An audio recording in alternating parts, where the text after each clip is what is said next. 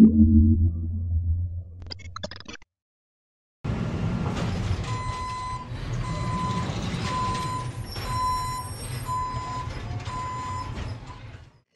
passo a apresentar os representantes das empresas deste painel e chamo para juntar a mim uh, a Inês Vidreiro, que é responsável do núcleo da ReFood Cascais. A ReFood dedica-se à recuperação de comida em boas condições e à alimentação de pessoas necessitadas através da inclusão da comunidade local. Obrigada, Ian.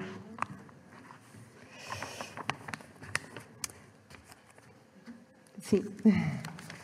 De seguida, Eurico Estevão, Marketing Manager da Phoenix Portugal, uma empresa que desenvolveu diversas soluções para que nenhum produto seja desperdiçado. Alberto Mojar, cofundador da Ecofood, uma empresa que evita que muitas frutas e legumes vão parar a aterros com a entrega de cabazes semanais. Guilherme Bastos, Business Manager da Eco Experience, a primeira empresa a nível mundial a produzir detergentes ecológicos feitos a partir de óleo alimentar usado, e Yasmin Medeiros, cofundadora da Recode, uma marca de moda que reduz o desperdício, transformando chapéus de chuva partidos em roupa e acessórios desenhados e feitos à mão em Portugal.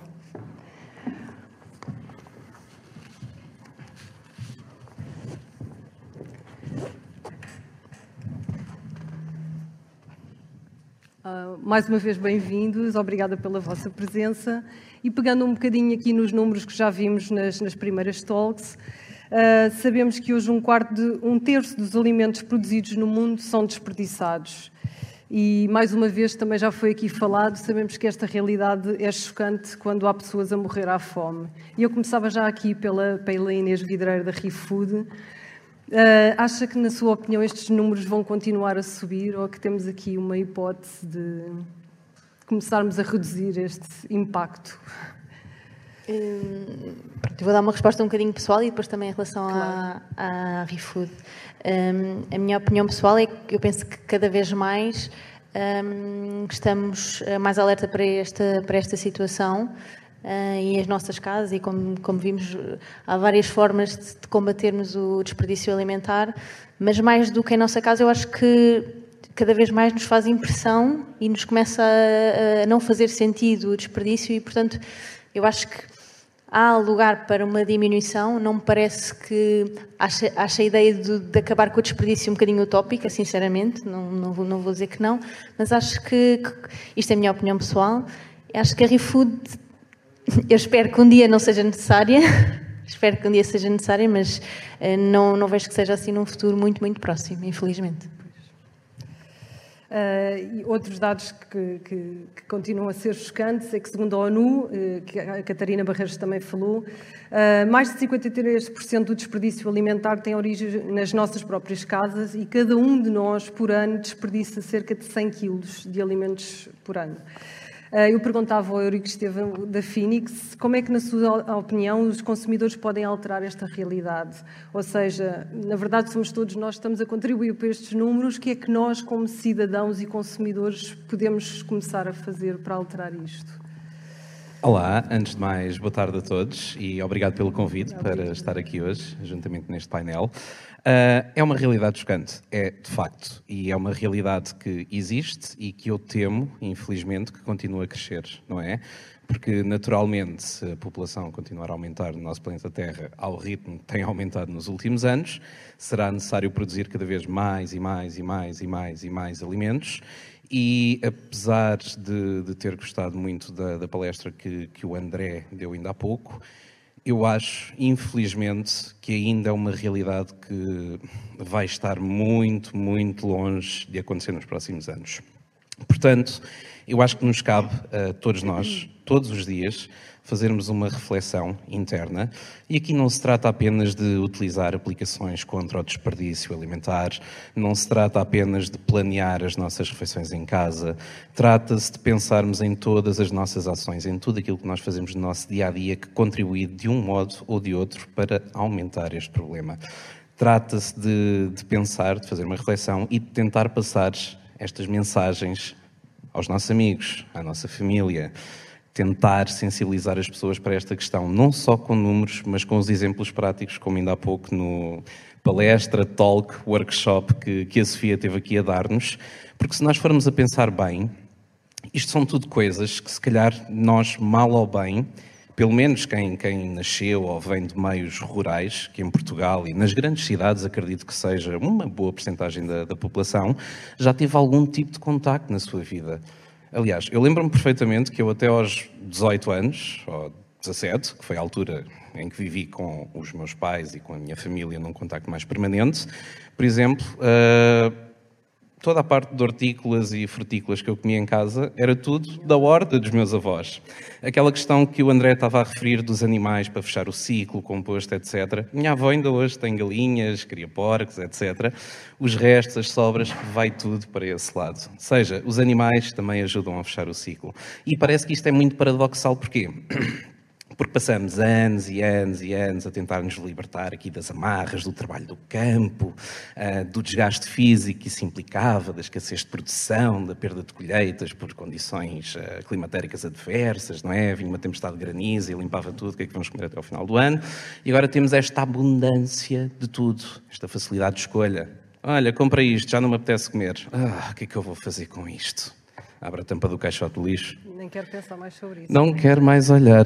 Vou pôr o lixo à rua. Quando espreito lá para dentro, meu Deus, ok, vou só fechar o saco e deposito no caixote. Mas isso é o caminho da facilidade, não é? É o caminho que está errado.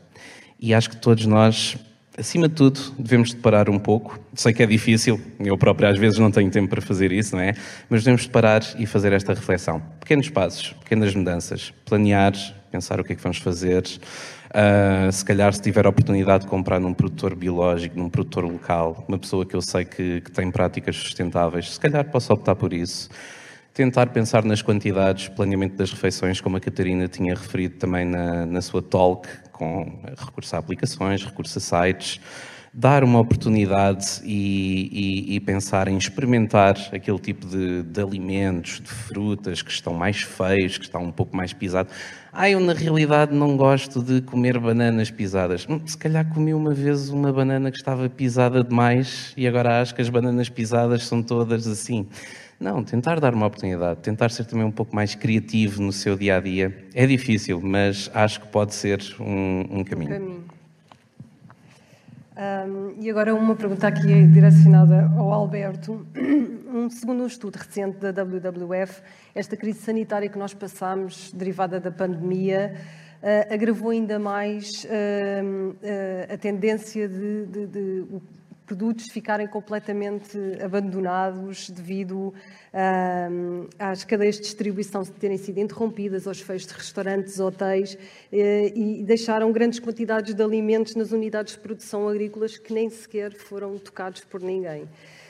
Um, mas, por outro lado, a pandemia também mudou algumas uh, mudanças. Uh, aliás, a pandemia provocou mudanças no nosso consumo. Houve muita gente que começou a comprar cabazes, uh, deixar de ir ao supermercado. Eh, acha que este é um caminho que vai continuar a crescer ou foi uma coisa momentânea derivada da pandemia? Antes que nada, obrigado pelo convite. Vou, vou tentar fazer o meu melhor trabalho falando português. Não, como já podem perceber, não sou português, mas. Um, sim, acho que foi uma, uma oportunidade mesmo, além de todas as coisas más que já vimos, foi uma oportunidade muito boa para eh, ressaltar os problemas de, em certa parte da globalização, a produção eh, intensiva, concentrada em certos países. Eu lembro-me mesmo bem da cena que aconteceu na Bélgica, com uma produção imensa de batatas e toneladas e toneladas a ir para o lixo, por, pronto, por esses problemas logísticos e, e essa falta de, de, distribuição no meio da pandemia. Um, em, no nosso caso, no caso da, da Equal Food, eh, nós tivemos uma, uma oportunidade muito boa para chegar ainda a mais pessoas. Eh, eh, não sei se é justo ou é bom dizer, mas em certa forma a pandemia foi um, um deu umas vantagens né, a, a, projetos como o nosso que está a primar um, proximidade aos produtores, quilômetro zero e mas eu sim acho que isso em certa forma vem para ficar, que também deu uma oportunidade para no nosso caso, como nós costumamos a dizer, os nossos equal foodies, as pessoas, as pessoas ficar mais interessadas pela origem dos produtos, pela pronto, pela história de quem está detrás disso, pelos struggles, pelos desafios de, desses produtores e, e por conhecer um bocado melhor um, que é o que estou a comer, quem é que está a produzir e, e de onde é que estão a vir estes produtos. Um, então, eu se calhar sou um bocado mais optimista e acho que, eh, se bem ainda é muito, ou seja, todo o espaço de zero waste e, e de, de desperdício e tudo mais é mesmo ainda uma, uma bolha, é que se diz, é uma coisa muito, muito pequenina. Um, eu sim acho que, que, estamos em um momento mesmo muito, muito bom. Aqui há projetos incríveis, temos uh, uh, además a trabalhar em partes muito diferentes da cadeia, né? por exemplo, a Too Good To Go muito focada na parte de retagem, na parte mais eh, perto do consumidor, o ReFood, a transformação, a, a Phoenix, que faz um papel muito holístico uh, ao largo da cadeia toda, nós a nível produção e também, também a nível consumidor. Portanto, há, há muito reach, há, muitas vozes, muitas pessoas a, a, estar mesmo interessadas por alternativas, por que é o que eu posso fazer, além de ir ao Pingo Doce ou ao continente, quais são as outras opções que eu tenho. Portanto, acho que não, se bem o problema é muito, muito grande e é por isso que nós estamos a, a criar soluções e alternativas, acho que é um momento bué, bué bom e bué excitante com, com a quantidade de coisas que temos a acontecer e as oportunidades de, de mudar, né? Sim. Um, sim. Ok, obrigada. Uh, agora para o Guilherme, uh, queria perguntar se no caso da EcoX, que é uma empresa que transforma óleo alimentar uh, em detergentes ecológicos, se acham que, que as pessoas estão mais abertas a, a contribuir para estes produtos uh, que ajudam a economia circular e contribuem para a economia circular, se, se é só um segmento que ainda está interessado ou se acham que pode, pode haver uma maior abertura para, para um, um consumo maior em massa. Perfeito. Uh, antes de mais, obrigado pelo convite. Uh, vou me esforçar no português de Portugal, porque eu sou brasileiro. Não Uh, bom, a EcoX ela tem um, um, viés bastante no ADN referente à questão do apelo educativo. Então, a EcoX ela nasceu em 2016, justamente voltado na sensibilização em kits educativos para crianças, na transformação do óleo alimentar usado para detergentes ecológicos. Então, eu acredito que o primeiro ponto uh, de trocar esse mindset é justamente ir pelo viés da educação. Então, acho que esse é, é o, o pilar base para que troque nessa percepção uh, dos consumidores né, e, principalmente, uh, existem algumas tendências no qual a EcoX uh, ajuda também a fomentar, que é justamente, por exemplo, a compra a granel. Então, nós já temos na área alimentar bastante exemplos né, da compra a granel, mas nós no detergente também temos essa opção de fazer a venda a granel, que aí a gente envolve tanto uma experiência de economia circular, porque você leva seu recipiente diversas vezes para é, fazer o invase, mas também a, referente à questão das embalagens sim. Então, é, a gente tem essa, essa percepção desde ter né, o, o não desperdício, economia circular, desde a produção até os recipientes. Então, a responder a sua pergunta. É, de início, existe sim um, uma resistência muito grande. Vou dar até um exemplo no caso da EcoX. No início, as pessoas né, se perguntavam: vou ter um detergente com óleo usado, né? Criava aquela, vai, é? aquela barreira. Né? Será que vai ter cheiro de óleo a minha louça ou as roupas né, que eu vou lavar? Enfim. É, então, no começo, realmente tem essa, essa barreira. Uh, mas de fato o apelo educativo é, é acho que é o ADN para poder transformar né, e trazer essa nova experiência que é de fato uma uma tendência é, irreversível né, de sair dessa economia linear para uma economia circular em todas as frentes, não só alimentos. Né, e no caso do óleo, eu ressalto aqui que é, é bem triste dados referente à questão do óleo, porque Portugal, principalmente, diariamente produz 153 toneladas de óleo usado alimentar, então é um número bastante relativo se comparado com outros tipos de, de desperdício, é bem, é bem crítico. Né? E se a gente, inclusive, pudesse aproveitar né, para produzir detergentes com todo esse, esse potencial, a gente conseguiria, por exemplo, abastecer Portugal inteiro, toda a demanda de detergentes. Então, realmente eu acho que a gente precisa fomentar de fato a questão da educação e assim né, ter uma, uma outra percepção. Uma exato. maior. Obrigada. Uh, agora, por fim, Yasmin, uh, na sua opinião, o reaproveitamento de, de, dos alimentos e os materiais é uma solução, é uma das soluções para combater eh, estes problemas de desperdício? Uh, será que é uma fórmula, uma das, não é? Não pode ser a única, de conseguirmos dar a volta a esta questão? Um, então, há várias formas né, de combater o desperdício pelo R-Code, que não é propriamente comida, nós reutilizamos guarda-chuvas quebrados, que não são recicláveis. É, e pronto, é, nós enxergamos que há duas formas, na verdade três, onde os colegas conseguem já atuar, é, independente do, do bem é, que está sendo produzido, existe uma responsabilidade na parte da produção, na parte da indústria, né, da venda e da parte do consumo. Então, se cada personagem tiver a sua responsabilidade no sentido de fazer economia circular, os princípios estão aí, eles podem ser aplicados. É, é de fato uma questão de somos ou não somos, de comunicar da forma correta, com transparência. É, da nossa parte, enquanto Arcode, é, nós fazemos acontecer a economia circular, nós, deixamos é, todos os nossos processos com transparência para a comunidade, para que todos entendam o, o que é ser sustentável, é, porque há muito greenwashing, independente da indústria, na indústria alimentar também existe muito greenwashing. Existem iniciativas já criativas também no, nos processos de vendas, nos supermercados, é, que já reutilizam né, um, sobras para produzir um bolo ou venda de insumos é, para combater o desperdício. E também existe a criatividade junto ao consumidor, né? que pode ser feita de várias formas, como você acabou de falar, da educação.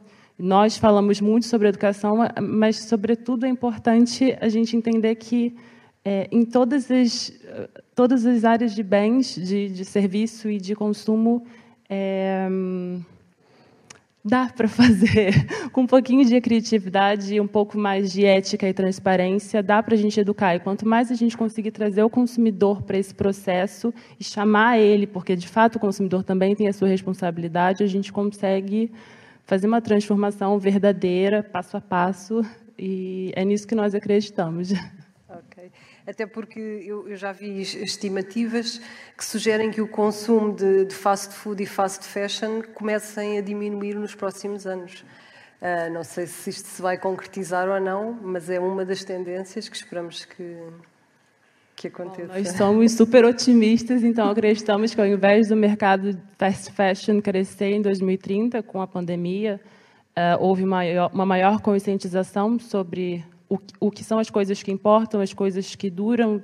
Numa pandemia, ninguém mais usa tantas roupas, né? Exatamente. E, afinal de contas, muitas pessoas até perderam os empregos e uh, houve oportunidade para a criação de outros modelos de negócios. E esperamos que também aconteçam outros, outros modelos de negócios mais criativos no campo alimentar, Uh, sou entusiasta para isso, para que aconteça, uh, no sentido de supermercados e grandes indústrias, que são as que causam maior impacto nisso.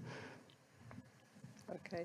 Uh, eu, eu, tenho outra questão uh, que, que é, é, dirigida a, a, todos, a quem, a quem quiser responder, uh, que é segundo o livro de Iva Pires, que é autora do livro Desperdício Alimentar, é nas nossas casas, como já falámos aqui, mas também nas cantinas das escolas, universidades e hospitais, que se verifica o maior desperdício alimentar no nosso país. Uh, o Guilherme já falou de facto na sensibilização. A minha pergunta era como é que se pode combater esta situação?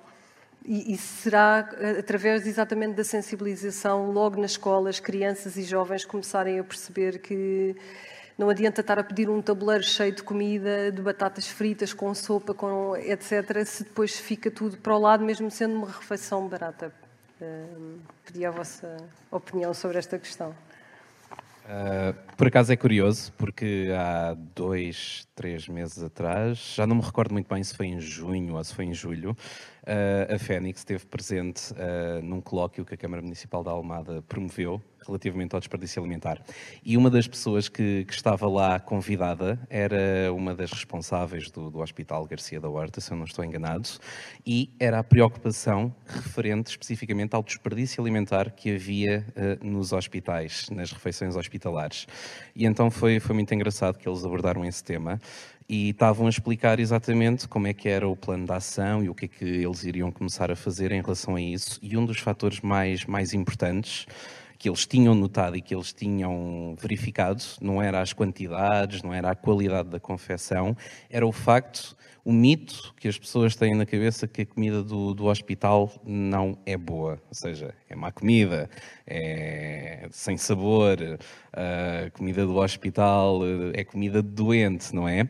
E então eles conduziram uma série de, de inquéritos aos doentes que estavam, estavam lá em fase de internamento para perceber exatamente o que é que poderiam fazer para melhorar, ou seja, para adequar. Uh, a realidade da comida hospitalar à imagem não é, que as pessoas uh, têm da comida de casa ou da comida de boa qualidade e, e, foi muito curioso perceber que já estavam precisamente a dar esses passos para combater a, a questão do desperdício alimentar que estava, que estava a existir no, no, no hospital, naquele caso.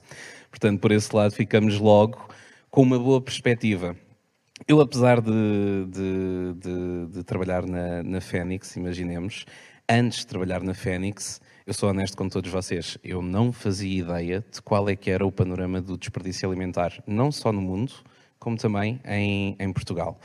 E, e, para além da questão de, de sensibilização do, dos mais jovens, uh, eu acho que existem três vetores muito, muito importantes para o combate ao desperdício alimentar, que é a sensibilização e a formação, ou seja, começar nas camadas mais jovens, não é? Porque se calhar todos nós nos lembramos não sei se há aqui muita gente da minha faixa etária, 30 anos, 31 neste caso, mas quando eu era mais novo, uh, eu lembro-me imenso de ver as campanhas anti-tabagismo na televisão e as campanhas de prevenção rodoviária. E então, uh, sempre que eu via o meu pai a ver um copo de vinho, ou a minha mãe, uh, e sabia que eles a seguir iam conduzir, eu dizia sempre: Olha, bebe só um, cuidado, a seguir vais pegar no carro. Eles na televisão dizem que isso é mau e tal, e não sei o quê. O meu pai fumou durante muitos anos. Quando eu via o meu pai a pegar num cigarro, Ei, oh pai, não faças isso. Pegava nos maços deles, escondia os maços, rasgava os cigarros, fazia imensas coisas. E eu pergunto-me, porquê que ainda não existe uma aposta forte, não é? Por parte do Estado e das entidades governativas e reguladoras para promover esse tipo de sensibilização na televisão, nas escolas, com programas específicos não só para as crianças, como também para os adultos. Porque agora, voltando a outra história, ainda há uns dias estive no dia 29, o Dia Internacional contra as Perdas e o Desperdício Alimentar, para a consciencialização contra as perdas e o desperdício alimentar. Estive presente no, numa, numa apresentação, agora está-me a faltar a palavra correta, que foi feita pelo Movimento Unidos contra o Desperdício. Uh, e lá estava a Senhora Ministra da Agricultura e estava a falar sobre o tema do, do desperdício alimentar e estava a referir precisamente que, ah, sim, em Portugal e tal, os dados mais recentes apontam precisamente esse número dos cerca de 50% a um nível global do desperdício ocorre por parte das pessoas comuns, do consumidor final, uh, e então depois estava a falar acerca do, do plano de ação e a senhora ministra estava muito contente a referir que o Ministério da Agricultura já tinha publicado dois e-books acerca do tema. E eu fiquei a pensar: ok, dois e-books. É melhor dois e-books do que um e-book. É melhor um e-book do que zero e-books. Mas será que é suficiente? Será que neste momento não se devia estar a pensar numa regulação contra o desperdício alimentar em Portugal? Será que não devia de entrar com força de lei? Já entrou. No passado mês de julho foi aprovada uma nova lei contra o desperdício alimentar em Portugal que obriga, que dá força de lei, a que as empresas portuguesas ou sediadas em território nacional que tenham uma faturação anual superior a 50 milhões de euros ou mais de 250 trabalhadores sejam obrigadas a doar o seu sustento alimentar. Agora nós vamos pensar, essas empresas são o quê? Os grandes consórcios económicos, se calhar a Sonai, se calhar uma Intermarché, se calhar uma Delta. não são as empresas mais pequeninas, não é? Nós não podemos estar só a atacar o problema por cima, pela rama. Até porque essas grandes empresas, esses grandes consórcios, todos eles, mal ou bem, já têm políticas de responsabilidade social, já incluem nos seus cadernos de encargos e já prevêem a doação dos excedentes alimentares dentro dos trâmites da lei. Aliás, eh, uma grande parte do, do nosso trabalho é, é colaborar com, com, supermercados a todo o nível nacional para converter precisamente os excedentes que são possíveis doar à luz da lei, a doações a, a, instituições, algumas delas até, até feitas à ReFood. Agora, porquê que a nossa lei não, não foi mais além? Porquê que não pensamos em inserir o tema do desperdício alimentar nas escolas, nas crianças? Porquê que não pensamos em criar campanhas publicitárias que se foquem nisso, não é? Está aqui uma pessoa de marketing a falar sobre isso, acho que faria todo o sentido. Não podemos esperar que seja só iniciativa privada a ter essa iniciativa, não é? Porque se derem força de lei a este tema, naturalmente as coisas vão começar a mudar. Naturalmente vão começar a surgir essas sensibilizações. As empresas que ainda não doam ou que ainda não se preocupam com isso, se calhar vão, vão olhar para isso de outra forma. E pronto, já me alonguei demais.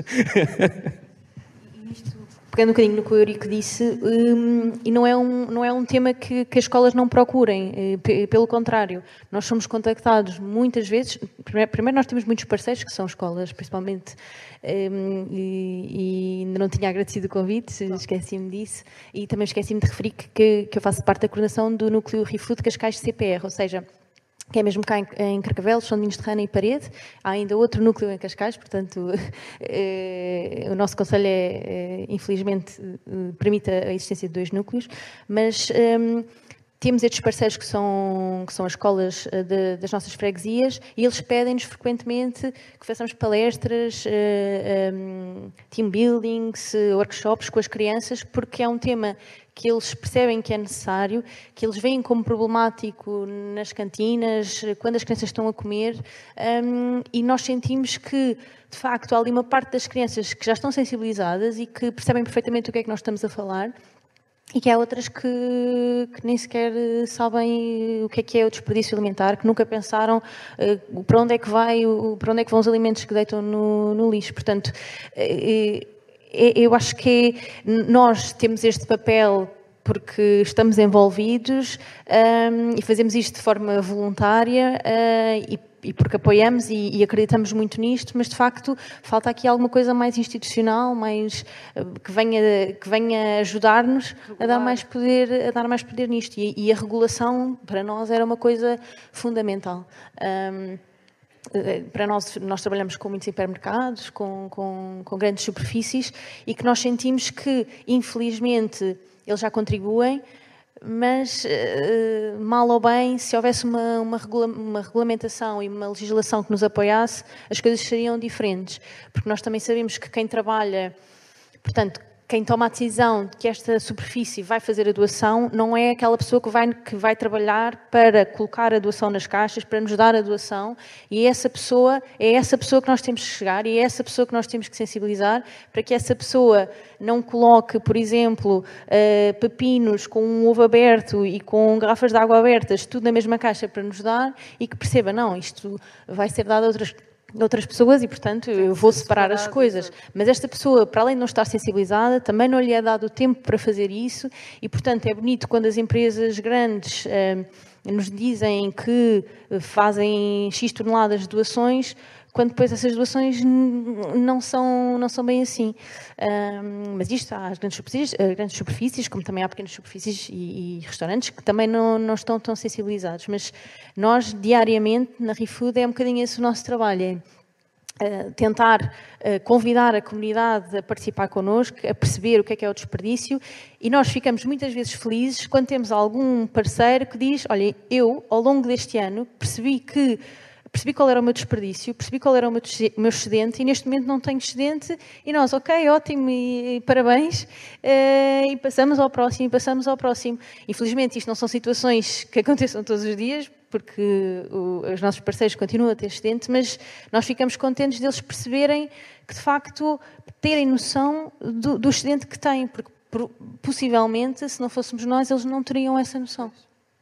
E, e, já há uma abertura também maior sim, nas doações, sim, que ao sim. início no início, muito... no início era, mas o quê? Vamos pôr a nossa comida dentro de caixas, vocês levam as caixas, eh, era tudo assim muito estranho. E, e, e, agora não, agora é simplesmente, ok, esta comida de facto, depois era isto, dá mais ou menos para 5, 6 refeições, hum, ótimo. E depois quando nós apresentamos a nossa newsletter ou os nossos números ou, e dizemos, vocês contribuíram para pronto, antes da pandemia, estas 3 mil refeições mensais, eh, é um número significativo e, e ficam muito sensibilizadas. E eu acho que conseguimos trazer isso para as crianças que nós tivemos, eh, quando nós fazemos essas sessões nas escolas, nós levamos ao panfletos ou às apresentações e eles levam para casa e eles, eles mostram aos pais. Eu tenho a certeza que dentro daqueles 20 miúdos com quem nós falamos, há pelo menos um ou dois que vão insistir com os pais e que, os, e que lhes vão chatear a cabeça todos os dias para, ok, eh, temos, que, temos que não desperdiçar isto, não vamos fazer eh, tanta comida, ou vamos já planear esta refeição.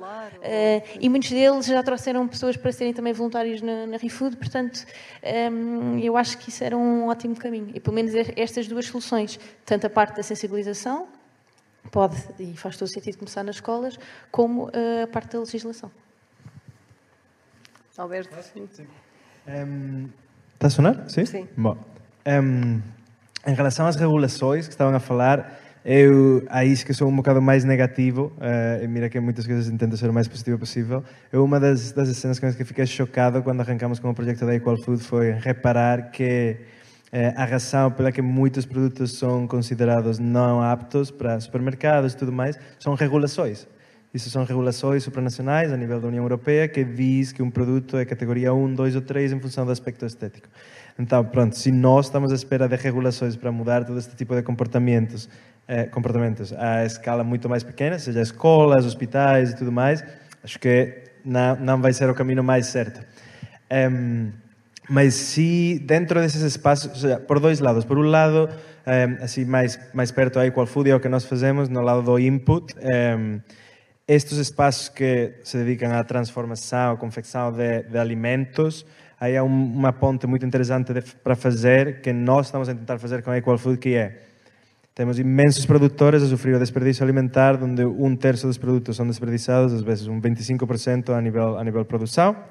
E temos todos estes espaços a comprar produtos em grandes superfícies, onde já se fez uma filtragem de que é primeira escolha, segunda escolha e tudo mais. Aí dá uma oportunidade muito boa para fazer a ponte e dizer: epa, epa, vamos fazer quilômetro zero, produtos diretamente dos produtores até as escolas, até os hospitais, onde vão transformar, vai ser muito melhor desde o ponto de vista ambiental e como ferramenta para combater o desperdício, além de poupar entre um 30% e um 50% nos teus custos. Ou seja, ser muito mais sustentáveis, além de ser muito mais ótimos na gestão de, de negócio. Para mim é um win-win, é uma cena muito fácil de, de, de fazer, é um, é um, desafio logístico, mas é, é muito fácil de, de acometer. É, e por alguma razão não acontece. Nós tivemos a fazer outreach a imensas, uh, imensas escolas, imensas, e, sigue sendo um desafio muito grande. Depois, em relação às escolas, às cantinas e a esse, a esse aspecto do de desperdício, há outro e-book muito interessante que chama-se um, Nudge. Uh, nudge, eu, eu, não sei qual é a tradução de nudge em, em português, mas uh, nudging é induzir a uma pessoa a fazer certas coisas. Uh, Influência. Sim, pode ser. Ou seja, é, é sim a pessoa saber, basicamente. É, eu fazes um nudging a uma pessoa a fazer algo sem ela ter a percepção, a noção de que tu estás a fazer isso. É, e neste livro falavam de uns exemplos muito, muito bons aplicáveis a estes espaços, onde simplesmente com retirar a bandeja, bandeja é que falas, já conseguiram reduzir o desperdício em um 20%. Pronto, é sensação de não ter uma bandeja onde eu posso levar três, quatro peças de fruta, onde eu posso encher o prato até, até cima, onde posso levar dois pratos. Isso já ajuda muito a reduzir o desperdício alimentar. Além disso, Eh, outro, outro dado muito, muito interessante foi o facto de melhorar eh, substancialmente a alimentação dos miúdos e, e das pessoas eh, a fazer uso desses serviços, simplesmente pelo posicionamento dos produtos que estavas a oferecer. Ou seja, se tu estás a pôr dois filas cheias de bolos de batatas fritas, obviamente as pessoas vão comer bolos de batatas fritas. Mas se estás a pôr vegetais, se estás a pôr eh, coisas mais, mais saudáveis, ao final as pessoas vão, vão comer, vão fazer uma escolha por, por esses produtos. Então acho que se calhar esse e-book dá mais resultados que esses dois que estavas tu a falar antes. Bom. Um, e para o Guilherme e para a Yasmin, uh, uh, na vossa opinião, vocês acham que o consumidor tem noção que tem mais poder do que imagina em mudar certas coisas? Até junto de empresas grandes? Olha, na minha percepção, uh, o consumidor ele, ele tem a a falsa impressão de que está muito voltado às empresas, governo, e existe um conceito chamado subsidiariedade, que é quando a gente começa por nós mesmos. Então, acho que o ponto de partida tem que ser nós, de fato, mas isso não está tão claro na cabeça do, do, consumidor.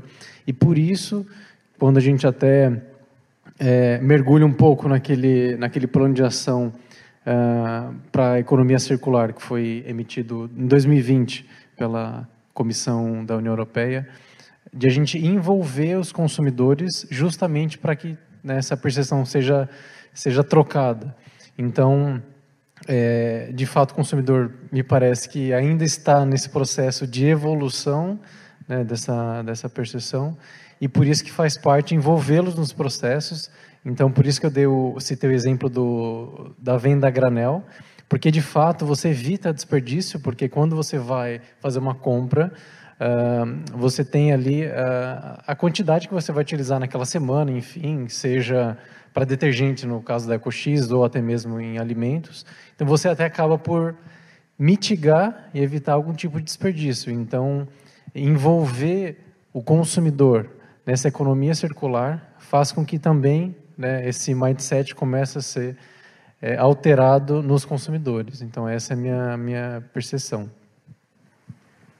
Concordo plenamente e puxando um pouco para o meu lado, é, o que nós fazemos basicamente no Arcode é colocar o consumidor como peça-chave na economia circular, porque, enfim, como já li é, num artigo é, específico que agora eu não lembro o nome, é, o que dizem é que o nosso consumo ele, é mais, ele vale mais do que o voto. Então, a forma como nós consumimos é muito mais valiosa. Se nós consumirmos de uma forma inteligente, nós vamos fazer com que a economia circule, nós vamos fechar o loop. E também o consumidor, ele é, é bom, ele seria o último da cadeia linear, né? Ele é responsável pelo descarte. Então, se ele reintroduz o resíduo, independente de que resíduo seja esse, no loop, um, ehm, a coisa vai funcionar melhor. Hum, e é basicamente isso. É, o consumidor, ele, ele às vezes também, enquanto consumidores, nós querendo ser sustentáveis, nós nos sentimos muito culpados, né? Mas também existe um processo quando a gente entende que a, a tradição trouxe em determinado momento o acesso ao consumo, nós saímos num consumo desenfreado e foi um momento importante para que nós tivéssemos poder de ação. Mas agora a gente tem que entender que o mindset mudou um pouco e o nosso poder de ação é ser consciente, é ser sustentável, pensar em nós e no outro também. Né? Esse é o pensamento. E para terminar, vou, vou só uh, pedir que comentem duas, duas questões que, que retirei também no livro de Iva Pires que no fundo também já foram aqui faladas por várias pessoas, que a primeira é que as peras com origem uh, da China são mais baratas do que as nossas peras do Oeste, que muitas vezes nem chegam a ser comercializadas. E a outra é que uh, a produção de alimentos que existe neste momento uh, dava para, alimentar pessoas de todo o mundo e ia acabar com a fome. pronto, sei que não são duas coisas muito animadoras, mas pedia que terminássemos a comentar estas questões. Eu, vou começar pela segunda. Um, eu, eu lembro-me das primeiras recolhas que nós fizemos na, na ReFood Eu não, não tinha noção nenhuma, sabia que existia desperdício alimentar, mas nós, prim, o primeiro local que nós fomos, o nosso primeiro parceiro foi a Padaria Portuguesa da Parede. E na primeira semana que abriu, nós nós uh, abrimos o núcleo, tínhamos imensas caixas, caixas grandes, daquelas que nós usamos em casa para armazenar a roupa, e nós não tínhamos caixas suficientes para levar o pão todo que a padaria portuguesa, uh, portanto, que tinha em excesso. Portanto, logo aí nós percebemos que, uh, pronto, que íamos ter muito trabalho, mas um, passado duas, três semanas começou significativamente a reduzir a quantidade de pão e, portanto, eles mantiveram algum excedente, mas uh, nada do que, do que era inicialmente. Portanto, eu acho que pequenos, por pequenos passos nós conseguimos mudar esse número assustador, um, mas uh, tenho um otimismo um bocadinho moderado, uh, moderado mas, mas acredito que, que é possível. Mas é um número uh, assustador e que é, é, facilmente visto. Portanto, não, eu pelo menos tenho plena noção que esse número é, é verdade, verdadeiro e é real e, e se não maior.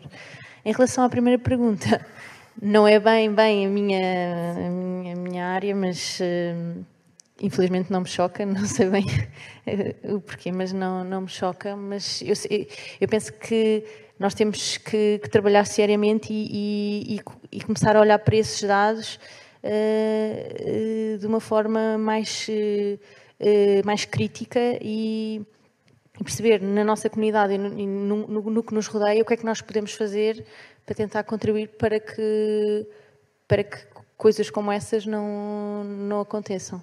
Um, mas eu penso que escolha, é? exatamente e eu penso que o que Yasmin disse é, é mesmo verdade. Portanto, um, o, o, as nossas ações diariamente e as nossas escolhas valem mais do que um voto, não é? E isso é importante nós pensarmos eh, sobre isso e é importante nós valorizarmos isso e pensarmos que é mesmo assim, é mesmo assim. Ora, vou também começar pela, pela segunda questão. Uh, relativamente ao, ao, desperdício, eu queria só deixar-vos aqui um, um, número que é o resultado do trabalho da, da desde que surgiu em Portugal em 2016, em conjunto com as instituições com quem trabalhamos e com as empresas, distribuição, os supermercados, o comércio local, uh, que já conseguimos evitar o equivalente ao desperdício de 16 milhões de refeições, ok? Portanto, todos os alimentos que estavam destinados ao desperdício e foram convertidos ou em doações a instituições ou foram vendidos através da aplicação, traduzem-se em cerca de 16 milhões de refeições evitadas para o desperdício. E isto ronda mais ou menos as 10, 11 mil toneladas de alimentos salvos. Agora, se nós formos a pensar, em Portugal, não é? Os dados que a Catarina mostrou na sua talk no início dizem-nos que existe um milhão de toneladas de alimentos que são desperdiçadas em Portugal todos os anos. Eu estou-vos a falar do resultado de cerca de 11 mil toneladas que foram evitadas ao desperdício. Portanto, pensem quantas refeições é que não serão um milhão de toneladas de alimentos. Nem eu vos sou capaz de dizer. Mas, mas sim, é, é muito, muito a questão da, da consciencialização, mas a, a, questão do desperdício é, é, transversal. É transversal a toda a cadeia de, de, produção, aprovisionamento, transformação, comercialização e consumo dos alimentos. É, é um problema que vem da raiz e que está espalhado por todos os lados. Enquanto a isso, não, não há nada a dizer contra, porque é verdade. É verdade, existe o problema na produção, existe o problema na indústria da transformação, que talvez até seja a indústria mais eficiente, que se calhar existe, não é?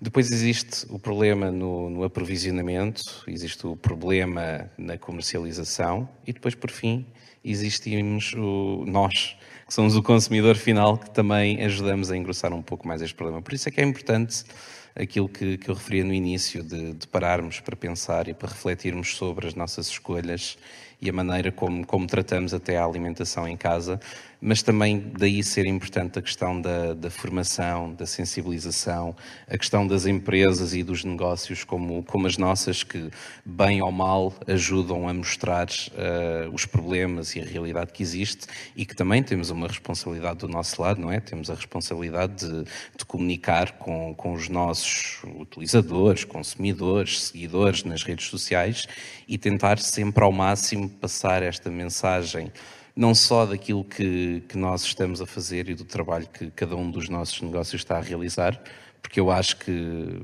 mostrar às pessoas, sensibilizar pelo exemplo, mas também sensibilizar pelo quão chocantes são os números daquilo que nós estamos a combater, acho que também pode ajudar a, a fazer as pessoas a pensarem.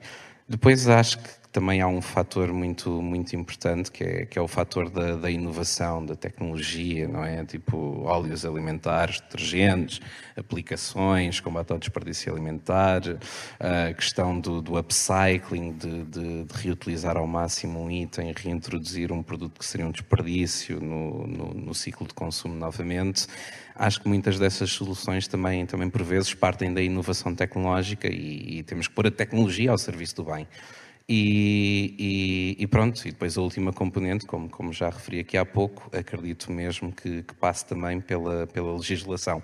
Apesar de haver legislações, como, como estavas a explicar há pouco, que não são benéficas, naturalmente, quando nós damos força de lei a um assunto, não é? Ele acaba por ser, a bem ou a mal, introduzido na, nas nossas vidas.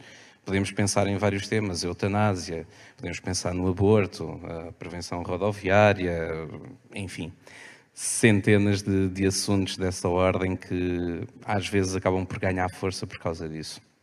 Em relação à, à questão de uma pera produzida na China, pera?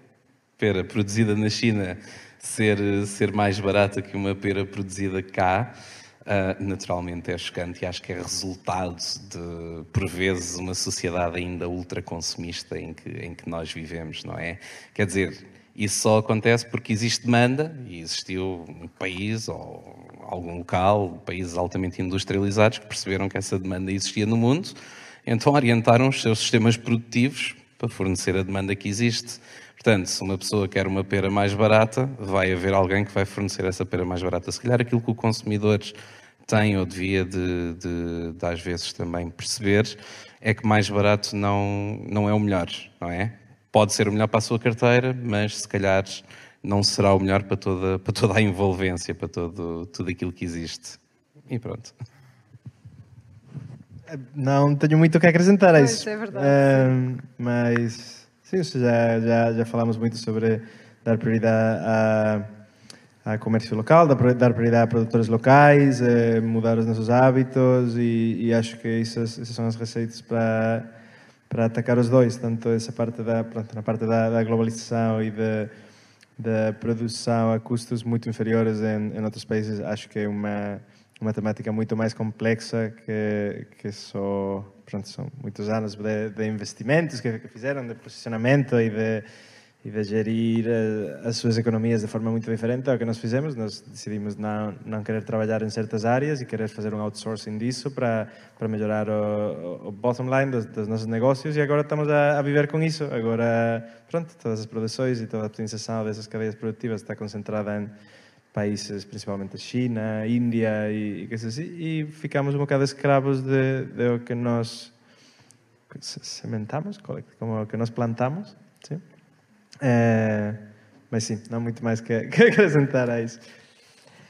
Bom, acho que só para finalizar, para complementar, é, de ter um pouco o cuidado entre preço e valor referente a essa questão da China, porque muitas vezes a gente vai para o impulso referente a preço, mas existe um valor, né? Então, ter essa, essa percepção entre preço e valor, né? Porque quando você acaba por comprar né, por preço somente, você deixa para trás todo um contexto, principalmente na questão de alimentos, né, que não, não está englobado no preço.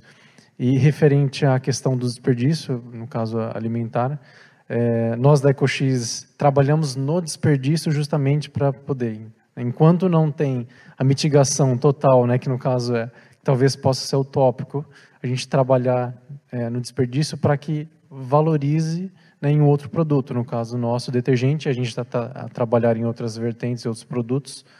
Então, só para finalizar, então seria isso. É, não sei se eu tenho muito a agregar. Mas... Mas... passa muito também pela valorização, não é? De que, que, as pessoas têm que dar, por exemplo, no vosso caso, a produtos que, que são totalmente reaproveitados, repensados. Sim. são produzidos, etc., tem que haver uma, uma disponibilidade e uma, e uma educação, não é? Claro. De certa forma, para, para, para perceber que é um investimento. Se calhar, se eu comprar uma Sim. coisa mais cara, vai-me durar o triplo, toda a vida do que andar sempre a comprar aos bocadinhos para ter mais, mais, mais e mais. Sim. É, da parte do consumidor, eu, eu acredito que o consumidor consciente ele já tem o poder da palavra e a influência. Então, eu também acredito muito nesse pilar do, que faz parte do processo de marketing, mas não está necessariamente com o vendedor, né? É, enquanto nós tivermos o poder da influência de colocar para um amigo aqui, tornar a sustentabilidade algo vulgarmente dizendo sexy. É, e eu, eu acredito muito nisso. Eu tento aplicar isso no meu dia a dia, em todos os campos de conhecimento que eu tenho, que muitas vezes são limitados também. E nós também temos um, uma armadilha mental que nós somos sustentáveis em alguns momentos, né? É, é, parece que a caixinha abre, a caixinha fecha.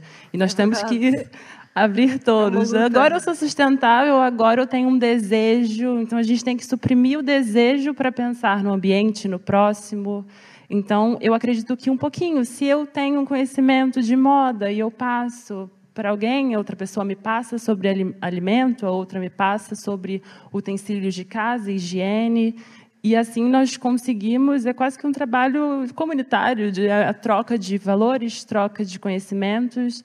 E eu acho que isso é tão poderoso, isso pode colaborar muito mais do que a gente imagina, porque nós somos pegos pelas técnicas de marketing e publicidade. Eu sou formada em publicidade, eu sei muito bem, e nós, eu caio também. Uh, e como a gente pode reverter esse processo e fazer uma publicidade que seja boa, que seja produtiva. Mas eu acredito que, de fato, a ação começa no final. E, bom, como indústria, já temos muitos exemplos. Eu acredito que vai crescer muito isso. E, mas é o consumidor. Eu eu acho que ele tem um papel principal e as marcas educar, falar, um, deixar muito transparente e também comunicar de uma forma sexy, porque é assim que a gente vai poder competir com o mercado tradicional. Bom, uh, não temos tempo para, para, mais perguntas. Acho que esta conversa vai precisar de outras edições.